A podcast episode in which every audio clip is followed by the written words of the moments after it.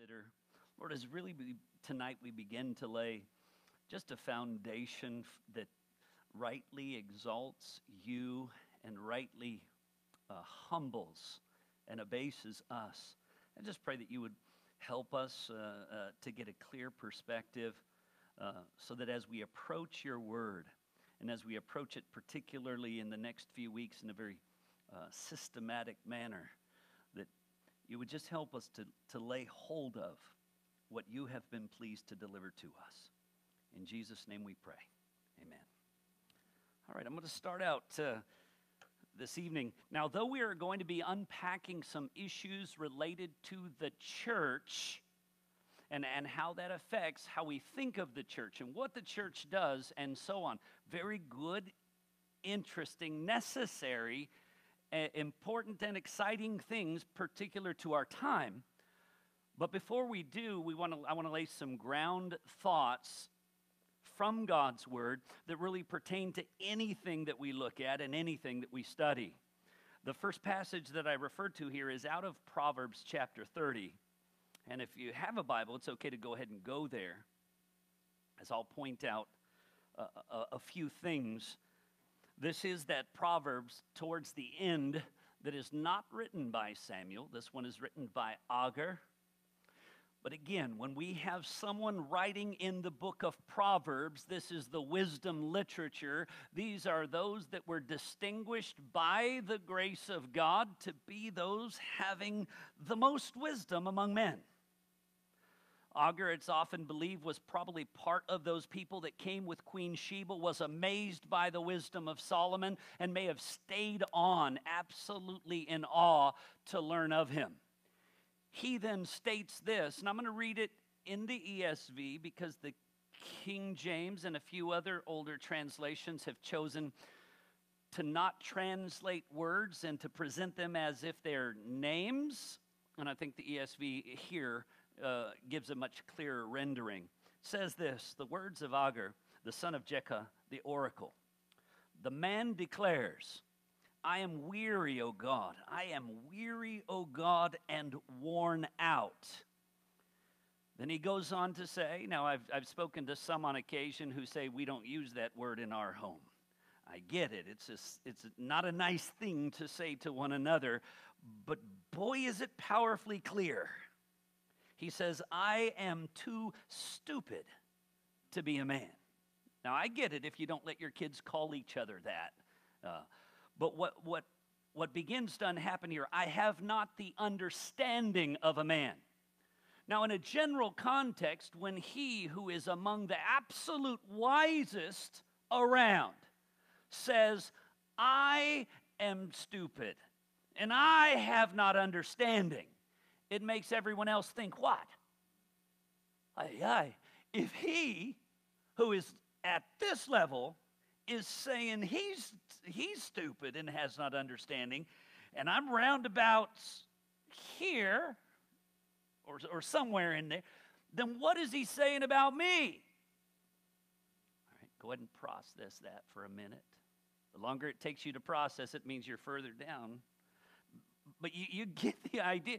It, and say, well, why is he saying this? Why? Because whatever degree of the wisdom of man that God is pleased to allot to men, that wisdom is exceedingly limited.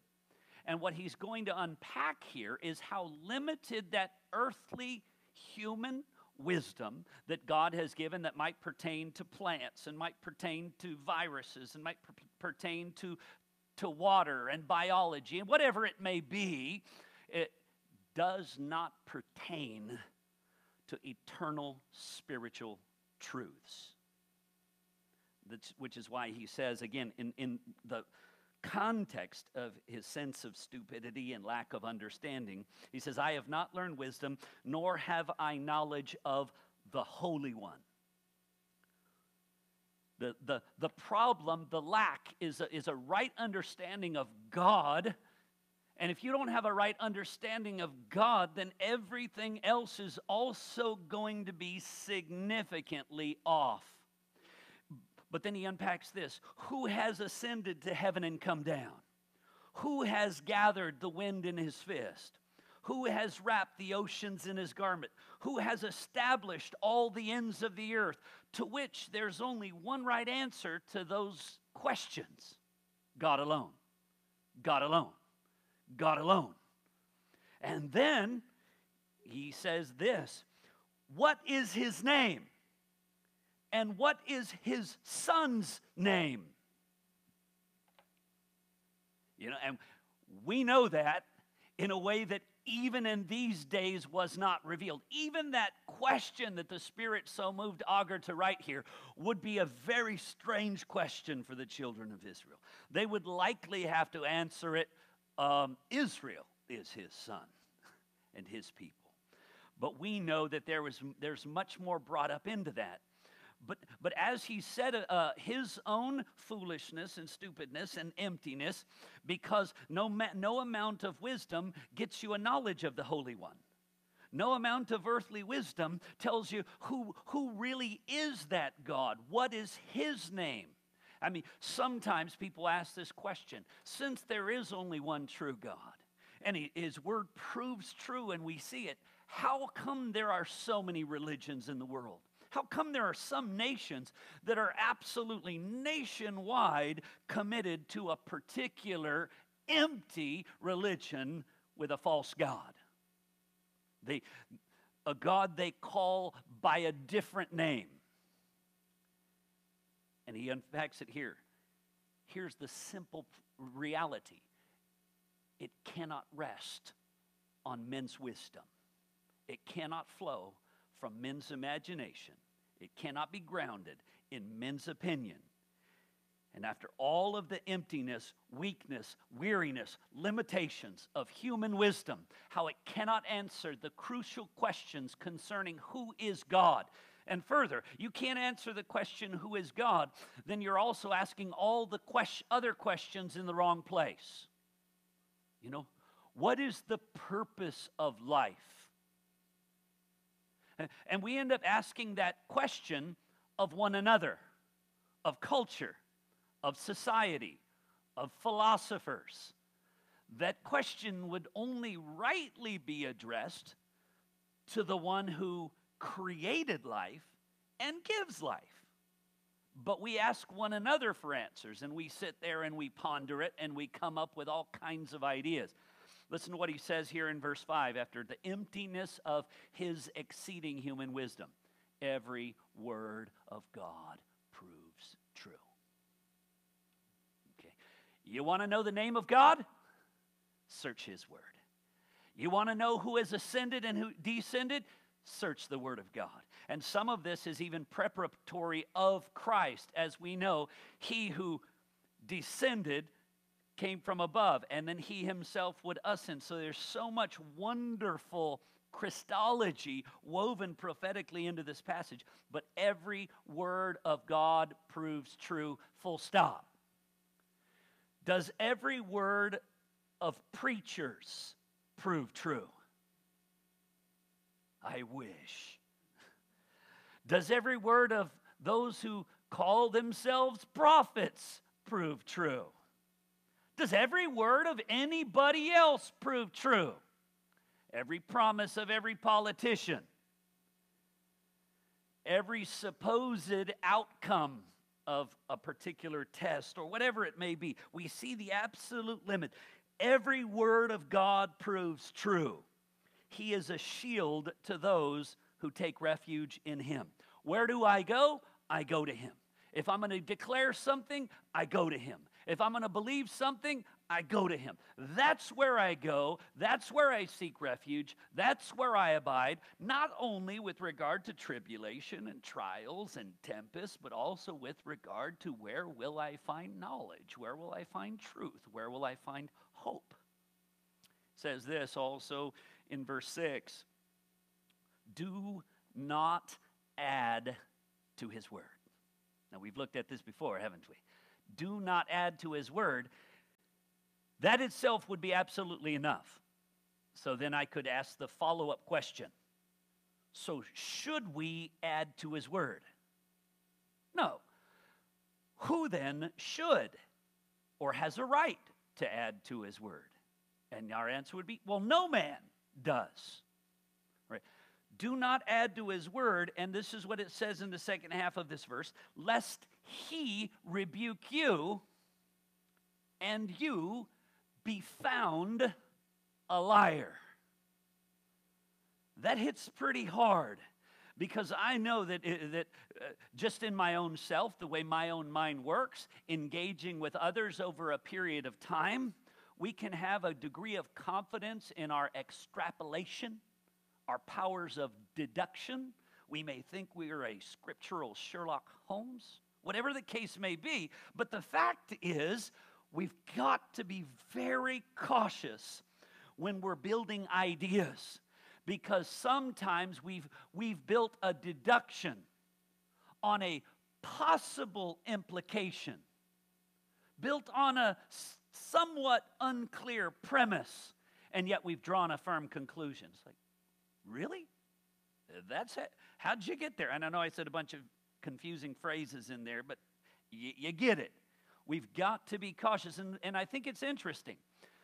The odds that when we add something, we're right is running roughly at about 0%. And part of that is because, and I think most of us by now have memorized Isaiah 55, verse 8 and 9. God says, Thus says the Lord, for my thoughts are not your thoughts. So listen, I want to study, and I want to study God's word, and I, I and I've got to not just read a verse and think. Now, mind you, I'm not saying you turn off thinking. You got to use all that is in your noggin, but you use it to continue to search the scriptures. And scripture after scripture after scripture until you get a clear sense of it. If you don't build your right understanding on a totality of scripture, it's gonna be a mess. And you're gonna draw wrong conclusions. Um, let me give a very bad example that just came to my head. So, but it, but it makes sense, just not a good example. If someone were to go to a horse track, and we've heard tale that those things exist, and we've heard stories that people who go there might wager, place a bet on a horse to win, place, or show. I once had a boss who went to the horse track almost every day. That's why I happen to know the jargon. I do not partake myself. But the point is, uh, if you're there at the race and you watch the first two races, both horses that win are brown. And you now leave for the day and you draw this conclusion. You know which horse always wins? You know which horse is the fastest? Now I ask you this does that make sense? But look, I saw it not only once, but when I started to form my first opinion, it was further corroborated by a second win brown horses are the best. So let's imagine he now shows up, you know, mortgages the farm, lays the money down on the brown horse, and then happens to realize wait, uh, three of the nine horses are brown. What is going on here? It, because has he not drawn a conclusion with far too little information? Brothers and sisters, this happens all the time. Now, look, in oftentimes the individual who does that they, they are sincere spirited they're well meaning they're earnest they may love god and they may love his word they just don't know it they see these this verse and maybe that verse too and they've drawn a conclusion without realizing my friend there are 20 verses that say different than your conclusion Ah, but they can't because this verse says, well, this verse seems to say. Because what is the context? What is the language? Even we might go so far as to say, what particular translation are you, you can, making use of?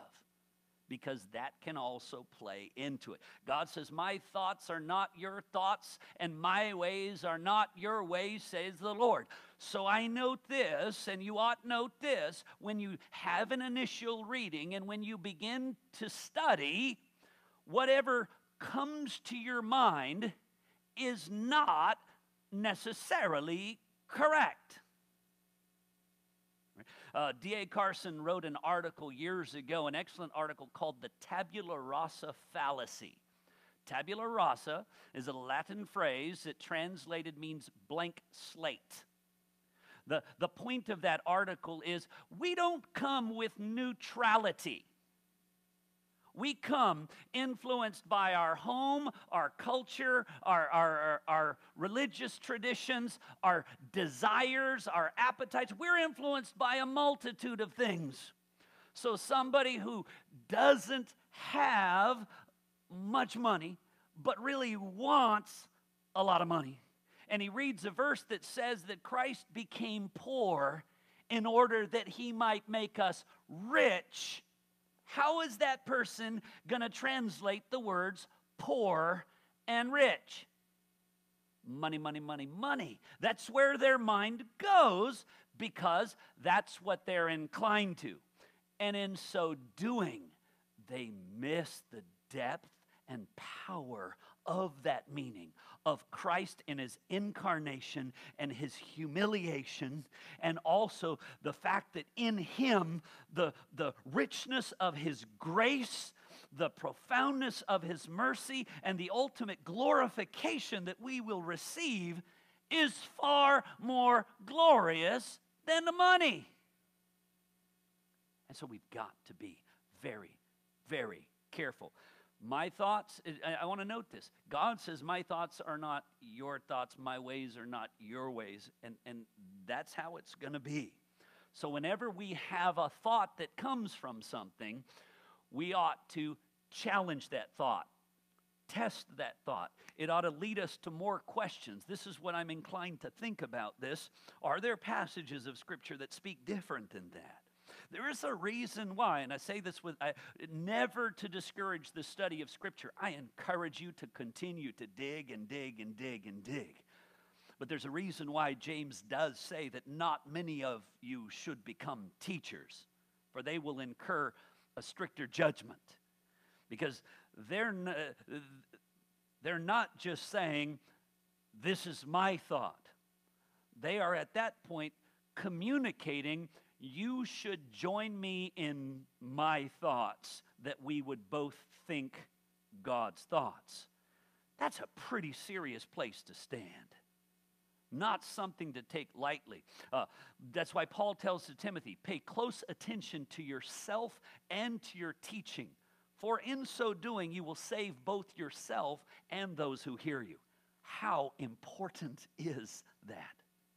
Now, that is not then the, uh, uh, to discourage you from studying, but on the, uh, it's to discourage you from drawing firm conclusions that are immovable when you may not have all the data. You may not, not have all the evidence.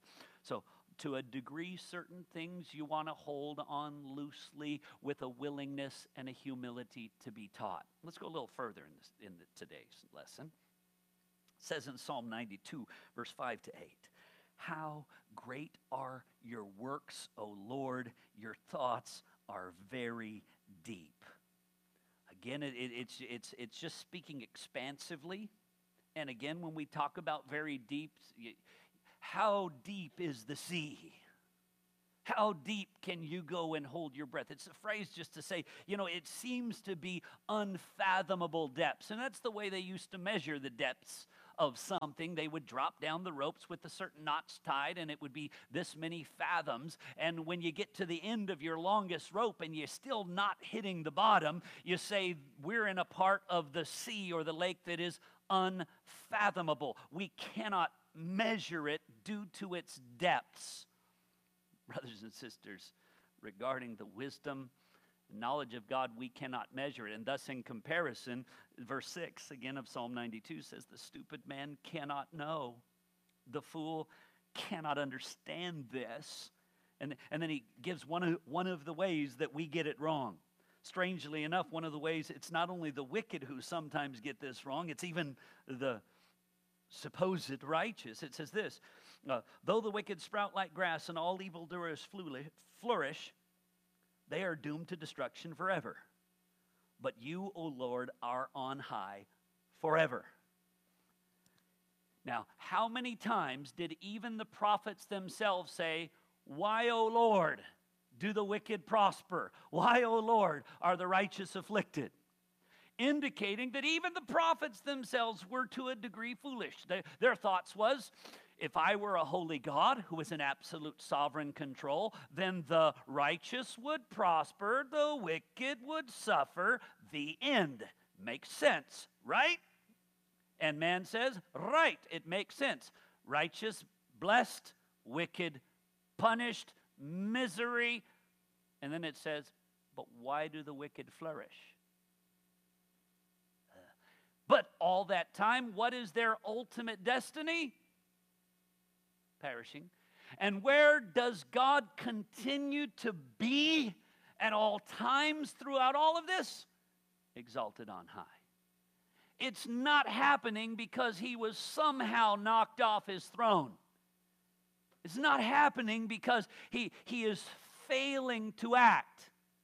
He does not act as we expect, as we want, as we even deem wise.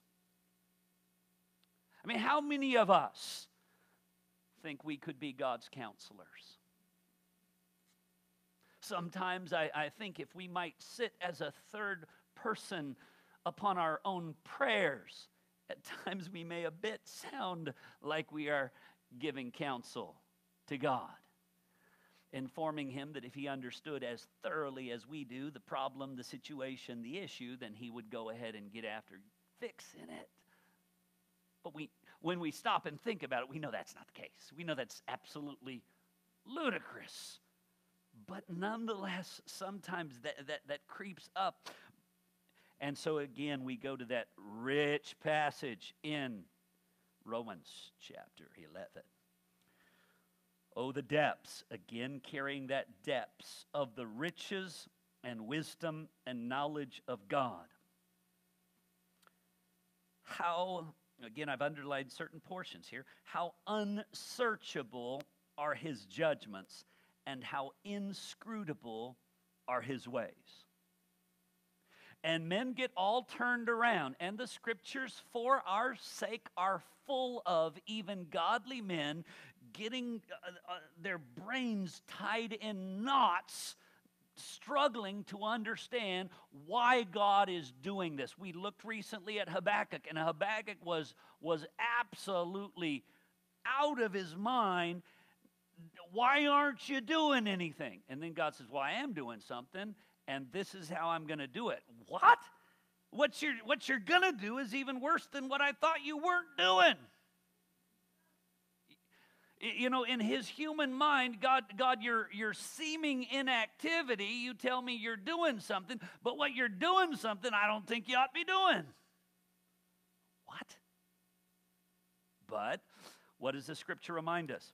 It is unsearchable. Now, this is a challenge. So, so you'll even get people coming up like this. Well, I don't understand why, uh, I, I can't believe election is true because I don't understand why God would choose some and not choose others. I don't know why He would do that. So you're saying you don't know why. All right. If you don't know why, you just might be correct. because, listen, His judgments are, and His ways are what? Unsearchable, inscrutable. The NIV in this section to help with the idea of inscrutable, which you probably haven't used today in conversation, says beyond tracing out. Means you're trying to think, let's see, he. Hmm. And we, we often think, we'll get it sorted out. We'll figure out why he's, why he's doing this. No, we know what he's doing is working all things together for good. we, we know the ultimate why for our eternal good and his eternal glory. So, is not the ultimate why enough? The ordinary practical why, I can't understand it even if he was to explain it to me. I mean, uh, the, the, the way that you could, you, you could picture this in your mind is like trying to explain algebra to a one year old. You know, uh, can it be done? All right, what does x mean? Well, x means times. Okay, so 3x, x, 6. No, no, you solve for x there. This x is what you solve for, and this x means times. What? And it gets, it gets more and more convoluted. And some parents who have homeschooled have realized teach a one year old. It's a, it, it can be older than one and it's challenging. And after a certain while, it seems that, yeah, I think you're just going to have to do a little self learning in this particular sphere because it's getting beyond my recollection. Has that ever happened? We're aware of that happening, at least to some. Uh, but listen, if, if certain concepts of earthly math and chemistry and things are, are beyond us, you think we're really going to trace out the eternal ways of an almighty God? Yeah, methinks your thoughts of God are too human. And I know methinks isn't the way we usually talk, but it felt like the right time to say that. Um, verse 34 For who has known the mind of the Lord? It's a good rhetorical question to which there is an answer. Who has known the mind of the Lord? Among men, nobody. But there is an answer to that that is correct. The Lord. Right? The Spirit searches the mind. You read from First Corinthians. God Himself knows His own mind. So if we want to know anything about His mind, we want to know anything about His ways, we want to know anything about His plans, we want to know anything about His purpose, we want to know anything about His truth, I'll stop there. Whatever else, where do we find it? We ask Him. And listen closely. If He does not happen to tell us, then we just say we don't know. We don't know those details. Like, again, I love the way people like to speculate. Um, when we have our glorified bodies in heaven, we will all be at our peak of fitness. What was it, 1821? You know, the bald man will re- regrow his hair. The crippled man will regrow his leg. And, and all these things, it's like, well, that's interesting. Where are you getting that? And will it be the least bit of concern to the bald man how many hairs he does have? Will it be the least bit of concern? Uh, uh, uh, uh, some of these things that seem so significant in our temporal realm, and we ask these questions, and strangely enough, there's books filled with answers to these things. You can even get stories of little bitty boys who suddenly went on up there, said hi to grandpa, and came back down and tells his story, and everybody listens with bated breath. And it's like, what are you, what are you talking about? That did not happen. You know, the, it's appointed for man once to die, and after that, the judgment. All right, I don't want to get too distracted, but the point is who has known the mind of the Lord? Only the Lord. Who has been his counselor? Ought not anybody. He works all things after the counsel of his will. Right? Ephesians 1:11. So for a lot of these rhetorical questions to which we humanly say no one, no one, no man, no man, the other right answer is God alone, he himself, he himself. Now, Job also reminds us of this, the limitations of men, the almighty, we cannot find him. He is great in power, justice, and abundant righteousness. He will not violate. Therefore, men fear him. He does not regard any who are wise in their own conceit. So a man says, I'm pretty doggone smart. I'm pretty wise. And what does God think about that? Um, nah, not at all. You know, it, it, it, uh, again, these days it has become popular again for people to be thinking about Michael Jordan and, and his heyday and the different things that he did when he was a pro. And it is interesting at times for him to have, in the peak of his play or even just afterwards, go to do a basketball camp. And sure enough, here's that little guy who says, I'm better than you, I can beat you. Really? Okay, let's play. And then what happens? Destroyed. Now, that is a man versus a man. Now, when we're talking about God, as high as the heavens are above the earth, so high as God's ways above man's ways and God's thoughts above man's thoughts. That again is an immeasurable distance as we have not yet found the ends of the universe. So let's see a little bit more about man. These are some wise warnings that we do well to heed. Be not wise in your own eyes. Again, uh, Proverbs 18:2 is one that's very concerning, and this is something that, you know, I, I do not post to people's uh, YouTube videos. I don't post responses and things like that. But there's a lot of times I feel like just copying and pasting this verse in there after their message, where it simply says, A fool takes no pleasure in understanding, but only in expressing his opinions because it, half the time it is, you know, and you'll often hear it uh, couched this way, you know, after reading a passage. All right, come with me, people. Listen, listen. I believe, you know, I feel, it's, it, it's my firm opinion. My position is, you know, I don't, I don't care what your position is. Tell me what the scriptures say. Open it up, articulate it, explain it, demonstrate it. You know, we don't need a bunch of uh, opinions of men. And then it becomes built at times on catchphrases. You know, one day it's all about leverage, and then another day, you know, it's all about zeal, and then another day it's all about jealousy, and whatever is the catch notion of the day that seems like it's going to grip people. Ah, we don't want that. I often say I love the way that, that you see with Ezekiel when he was granted a word from God. In between the seasons when he would spe- speak, the tongue would stick to the roof of his mouth and he would be mute. And when God would give him a word, then it was tongue would be loosed and he would deliver that word and then lock it up again. You know, there, uh, I know it's just a fantasy of mine, but the hope is that that would happen.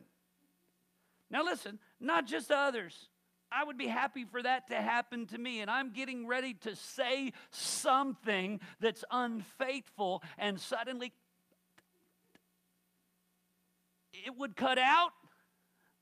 I would afterwards, you know, uh, wonder why did it cut out, search the scripture in hopes that I might discover wherein I was wrong, and thank God for silencing me.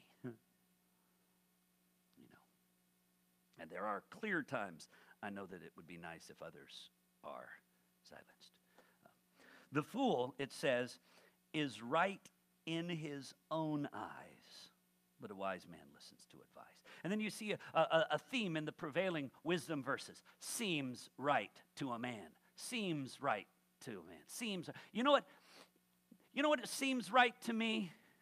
That God would do like this and that God would do like that. I remember someone uh, uh, uh, saying along these lines, um, someone was discussing with me his idea pertaining to end times in certain ways. And, and what he said, you know, it doesn't seem to me like God, who is our Father, would ever allow his children to suffer. Because, I mean, as a father, if I could help my child and stop their suffering, I would. And God's a better father than even me, so there's no way he would allow us to suffer great hardship and great tribulation. All right. Uh, interesting.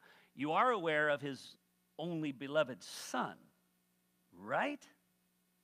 Did he allow his son to suffer? More than we can possibly conceive. And is Jesus the only one of God's children who ever suffered? What was told to Paul? It was told to him how much he will suffer for the sake of the name. What did Peter tell to the early church? As Christ so suffered in the flesh, arm yourself with the same intentions. What, what is, were, were there not martyrs? Hebrews tells us about saints of whom the world was not worthy that lived in caves, and some of them were sawn in two. Not in a some sort of magic show where the box comes open and closed, and then once again they get out of the box. Literally sawn in two. Now that sounds agonizing to me. And we're aware of accounts of also uh, many of the, the early martyrs as they're strapped to wood and, and, and lit on fire dipped in tar and used as torches. And, and then someone comes along and says, ah, You know, it seems to me that God would never allow any of his beloved children to suffer. So I'm sorry to tell you that what seems to you to be right be downright wrong. Completely wrong and inconsistent. Well, it doesn't seem to me that a loving God would allow, would, would send any of his creatures that he created to eternal, eternal, endless suffering. A loving God would never do that. So it seems to me there can't really be a lake of fire for eternal judgment. Stop with the seems to me. Stop with the subjective interpretation of what a loving God looks like, what a loving Father looks like. Let the scripture tell you. And if the true and blessed descriptions of him as a loving father nonetheless seem to you to be incompatible with some of his other actions, and I say this with love, you're wrong. Because if the scripture represents him as it does, and rightly so, as good and perfect and wise and glorious, and yet there is wrath, there is anger, there is burning fire, there is judgment. And if you eh, eh, struggle to reconcile those things, just stand back and say, This is a bit unfathomable for me. This is a bit beyond my tracing out. But His word says it. I acknowledge it to be true. Proverbs goes on to say, of course, uh, do you see a man who's wise in his own eyes? There's more, more hope for a fool than for him. I mean, that's sad, isn't it? So, uh, to a degree, on a, we've got to remember our limitations and be committed to studying and knowing and learning God's Word. Again, people who think that they can find these things out, I've got a number of more verses there that indicate the limitations of, of man's wisdom. And even if he thinks he's wise, Ecclesiastes 8, and he claims to know and have it all figured out, he cannot find it out. Don't believe it. Go on with me to page two, if you would. Page 2 in Jeremiah chapter 10, verse 14, it has these um, beautiful words Every man is stupid and without knowledge. Now, I will say, there are other translations that more generously say um, senseless and ignorant. But I think you get the gist of it. You know, and again, in this context, uses the example of they make an idol with their own hands and then they bow to it. Eh, they made it and then they pray to it. Does this make sense? And it goes on. Now, I want to note this as well. Here's a frightening thing that was taking place in the days of the Old Testament, and I'm sure some of you will find a parallel today It says in Jeremiah chapter 14, the second half of that verse, the underlined portion, you may see it. Both the prophet and the priest ply their trade throughout the land and have no knowledge. Yikes. That's scary, isn't it? Because the time will come that people will want teachers telling them what their itching ears are ready to hear. And the most important thing is, you know, um, what clothes is he wearing? What is his hairstyle? Does he use the, the, the most recent forms of slang words to really speak to this generation? You know, and all that kind of stuff. And is that what matters?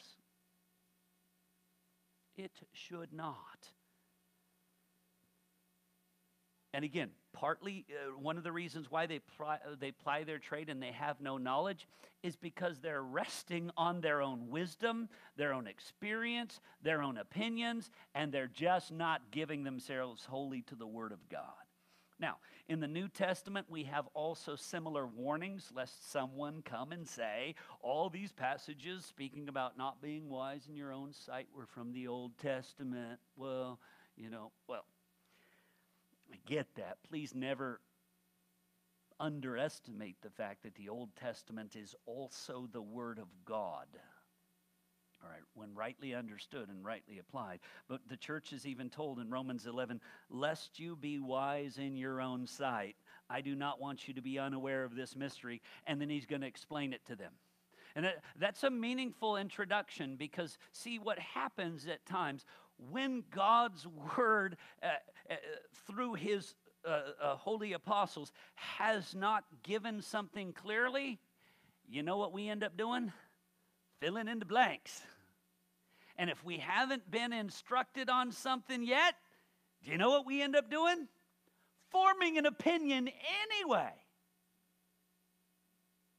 Uh, uh, whatever the opinion is, who, who, whoever it is in the world, you can, in any church, you can often go and ask them, you know, uh, what do you think about spiritual gifts?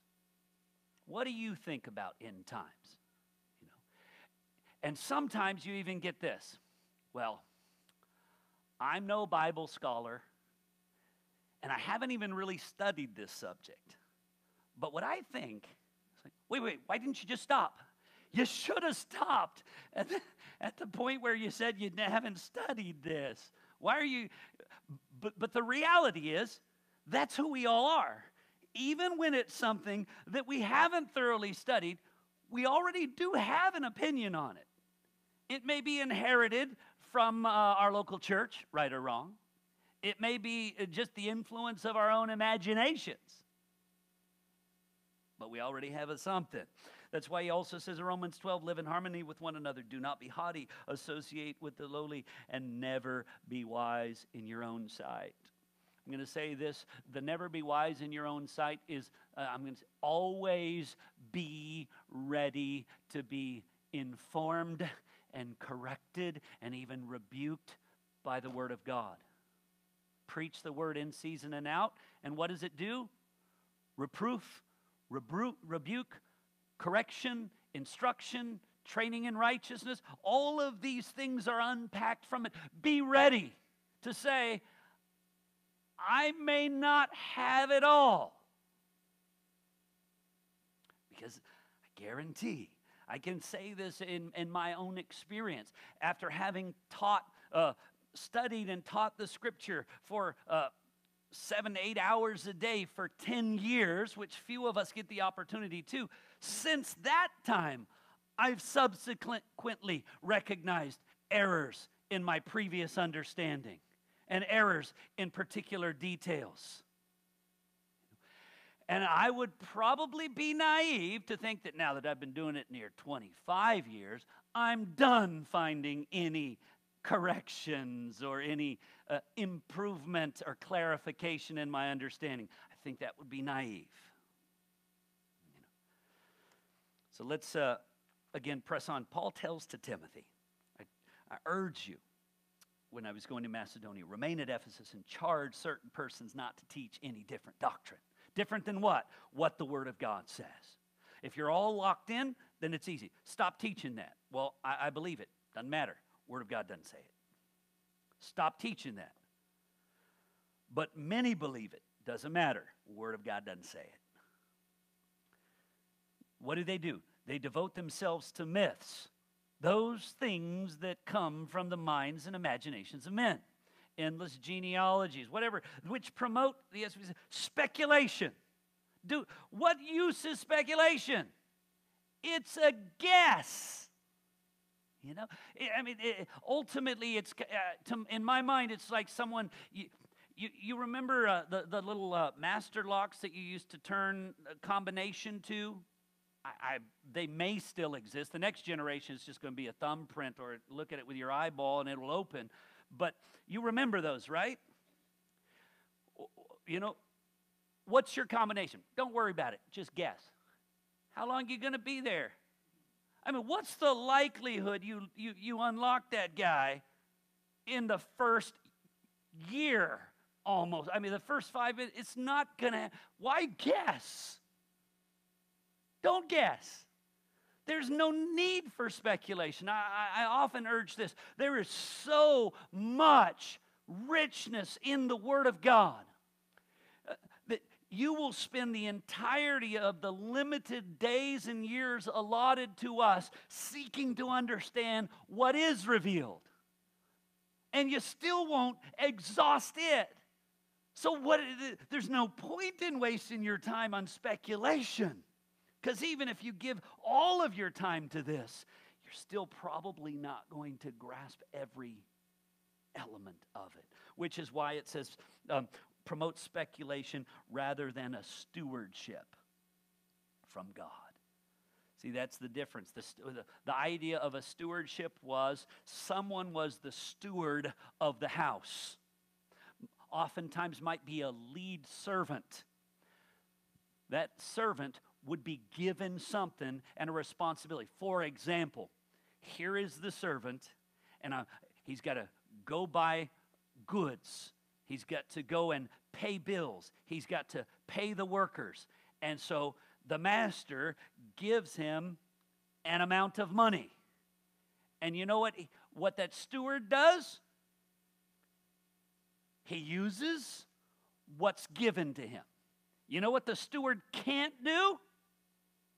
Use what's not given to him.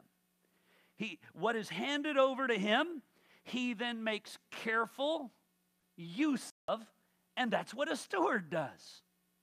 It's a simple picture.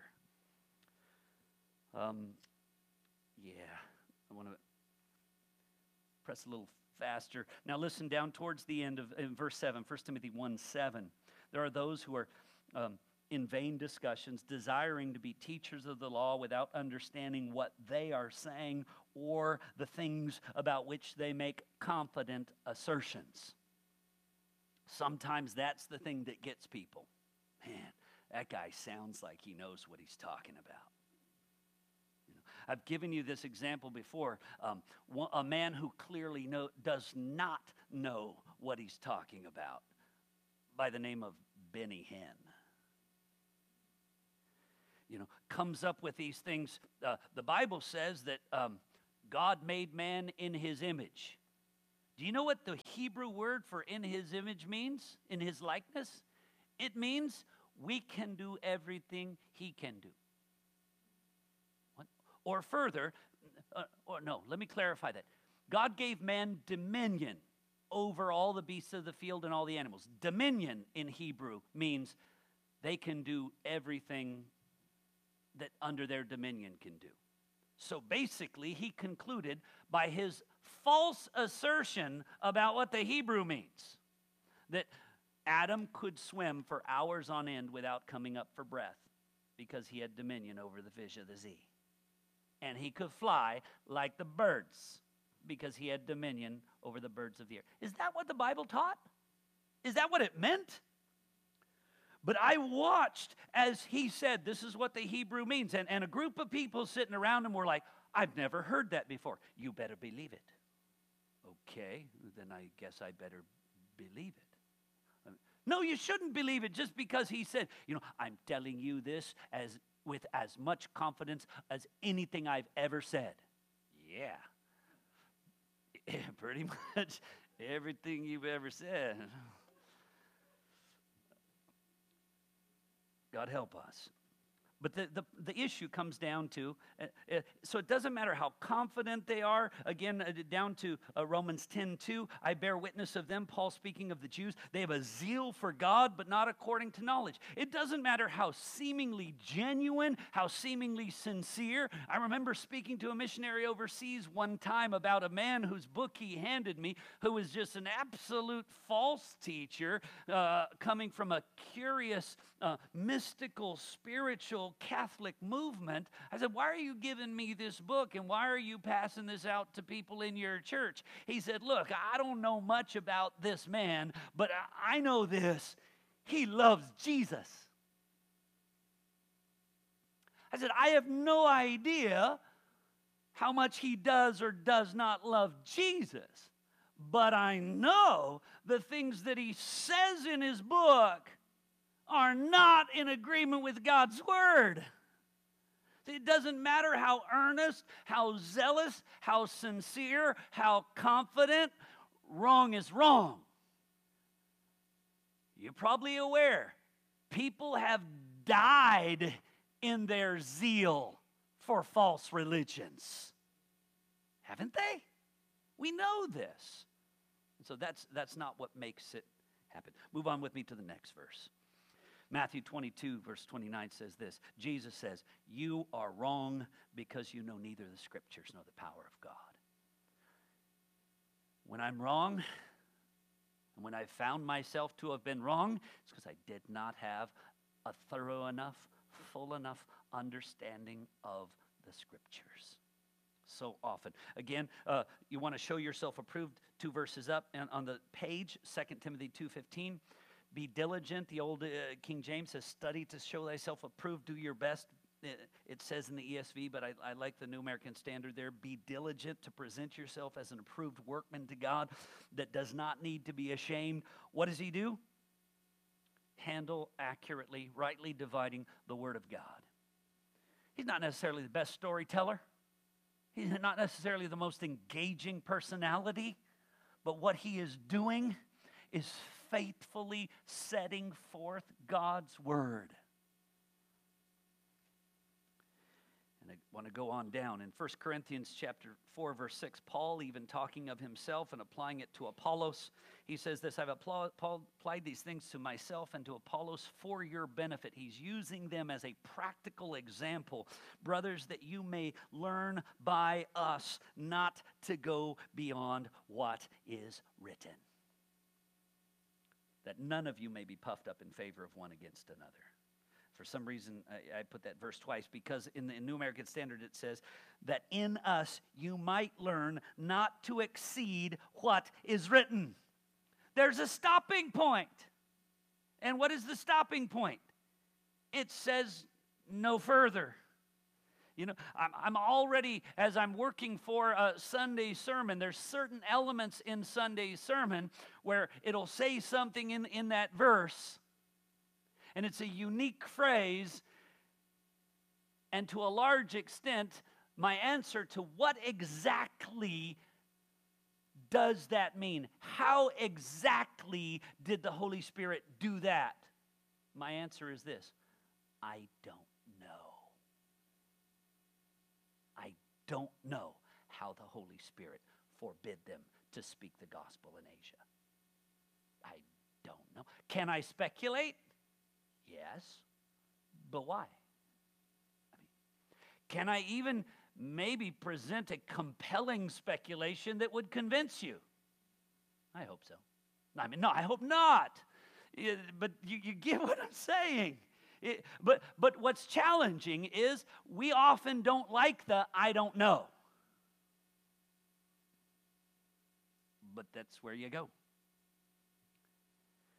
And, and so uh, let's, let's get into the next couple of verses because we're running out of time.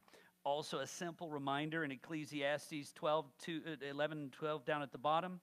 Again, it concludes Ecclesiastes, these words of wisdom that are given. And he begins to present this. They're like goads, like nails firmly fixed. And you begin to realize he's not talking about the ordinary words of wise men, but the extraordinary wisdom that God would give when He's working by His Holy Spirit to communicate the word, which is why He says it this way. Uh, firmly fixed, the collected sayings, they are given by one shepherd. Oh, I thought they were given by many wise men. No, no, no. They're given by one shepherd. And the ESV here actually has the shepherd in capitals because they, they're convinced that it's conveying a spiritual sense of it. This is God giving his word. That's what you have coming to you in Ecclesiastes and in Proverbs from one shepherd. And then it says this, and note this in verse 12 My son, beware of anything beyond these. Of the making of many books, there is no end. You ever been to a library? Not lately, I'm sure. Uh, you, you ever seen pictures of the Library of Congress or some of these extraordinary universities? It's quite amazing and even beautiful, really, to see. And, and you can go into a lot of pastors' uh, libraries around the world, and it's extensive and it's beautiful, and, and a lot of materials that are useful. And I remember how many times I've gone into uh, some ridiculously impressive rooms, you know, and every once in a while I'll say, uh, How many of these have you read? You know, well, so far, maybe about 10%. Well, are you ever going to get to the rest? Well, the, the continued ordering keeps, uh, uh, keeps out ahead of me, keeping me at about 10%. But the challenge becomes this that in the process of time, brother, how much time have you spent this week in God's Word? And in words men have written about God's Word. Now, I'm not discounting as useful to a degree things men have written about God's Word. You know, with the wisdom God's given them, with a degree of insights, it, it can help to stimulate our thought. They can uh, uh, bring verses to bear on a passage that maybe we had not considered. It is useful to make use of such things. But I know a lot of dear men who get caught up in this pattern where they spend just a wee little bitty bitty time in the God of Word and a whole lot of time in these other books. I think, well, which one's the living Word? Which one's powerful and active? Which one divides uh, thoughts and intentions? Which ones de- de- is designed by God to extraordinarily and uniquely work by the power of the Spirit to renew our minds and make us more like Christ? Now, those books can contribute to that in as much as they are faithfully expounding the Word of God. But of the making of books, there's no end.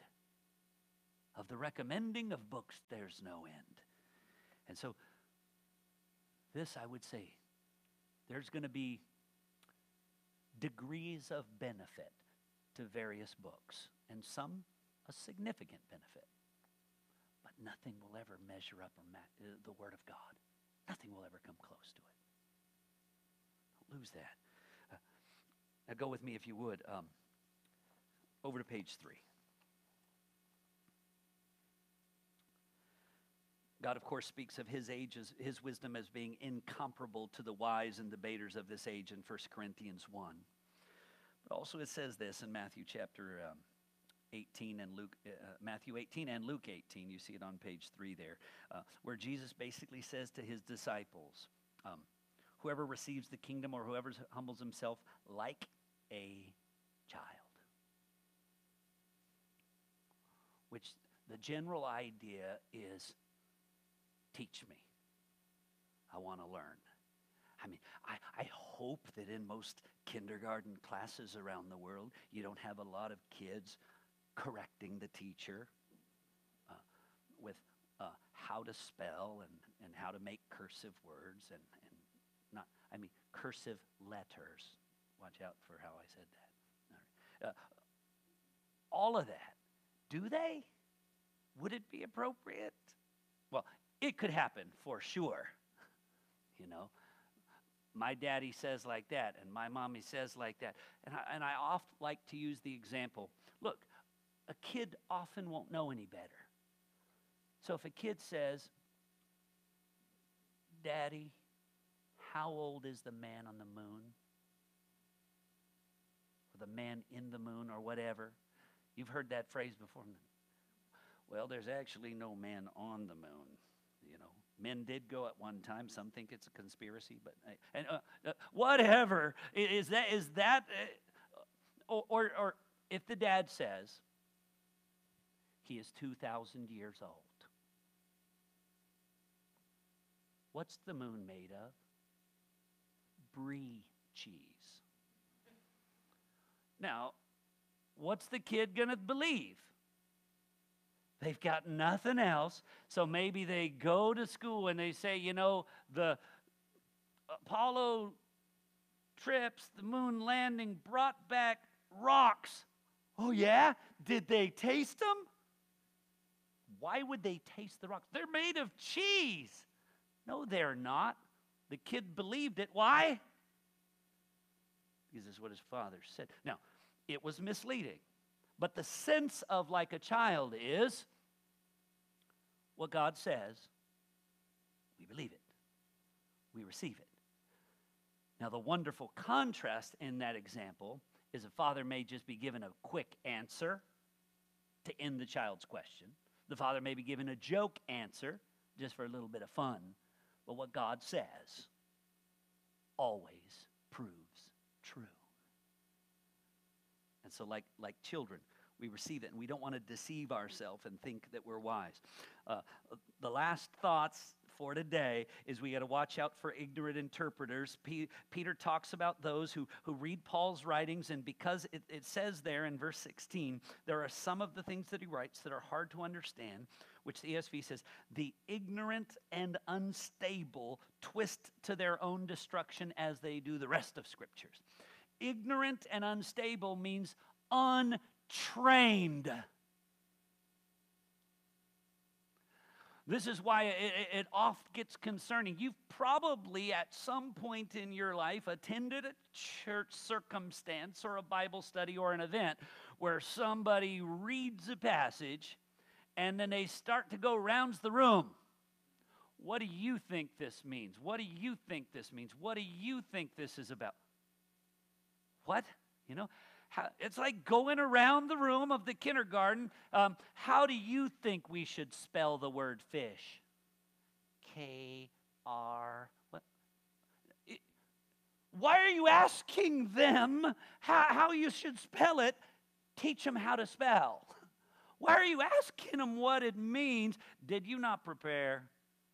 Or, uh, or uh, now we might engage involvement because it says this in that time and in that culture. What are some practical ways that we might apply this in our own lives today? Any thoughts, anyone's, how we might apply this? Uh, useful. And so, you know, and so it's it's not it's not silence and listen. No, no, no, no, not, not that. that. That's that's too far. But it's it's it's also not come on, you know there's, there's no dumb question. There are really dumb questions. There, there's no dumb, there's no foolish contribution. Yeah, there is. There's, there's absolute, utter nonsense that people can say. I remember a woman once telling me the scripture says we're to put on the armor of God. You know why that is? I said, well, because the scripture says we should. She said, no, because when we put it on, the devil looks at us, he sees God's armor, he's like, uh oh, that's God. And he's afraid of us. She said, so every morning, I put on the shoes, I put on the, I, I literally, I am putting on the breastplate. I am putting on the helmet. And then all day long as I walk around, the devil thinks I'm God, and so he's afraid to come near me. What?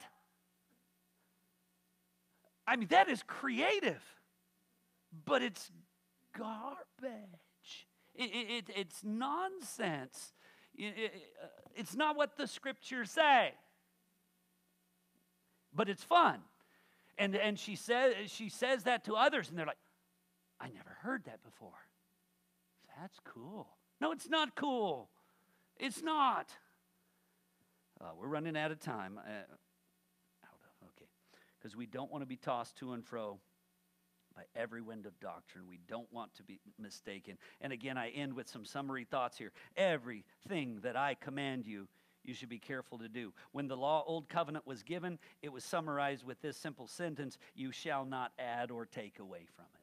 As you come to the end of the Bible, towards the very end in, in the book of Revelation, it says a similar thing. And I think this principle is wisely applied to the totality of God's Word. And it is simply this do not add, do not take away.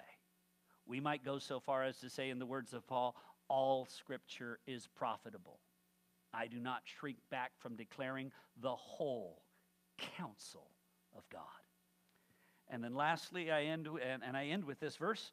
Listen what it says in, in uh, 2 Timothy 3 16 and 17. All scripture, of which is the Old and New Testament, is breathed out by God and profitable for teaching, reproof, correction, for training in righteousness. Listen, that the man of God may be complete, equipped for every good work. Which means what?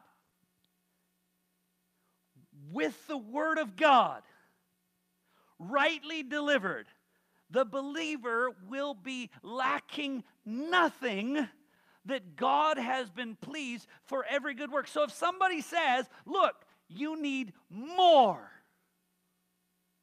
I got something that you won't find it in your Bible, but you need this. No, no, no. With this, you are complete for every good work.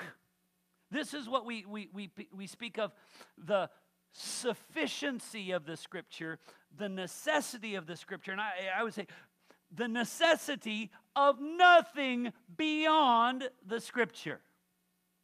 Amen. Let me pray and then we'll take some prayer requests quickly. Lord, we do thank you so much that we could work our way through these things. And Lord, it is with this idea in our minds that we want to give ourselves to a consideration of um, what do you call the church to do? What do you call the church to be? How have you instructed us that we are to think of ourselves? How have you instructed us with regard to our priorities, our practices related to um, the world, related to our own gatherings? Uh, Lord, our desire is that we would not just follow any particular opinions or traditions, but you would help us, like children, and with a degree of uh, thoroughness, uh, consider your word and that you would help uh, make it clear to us, Lord. In Jesus' name.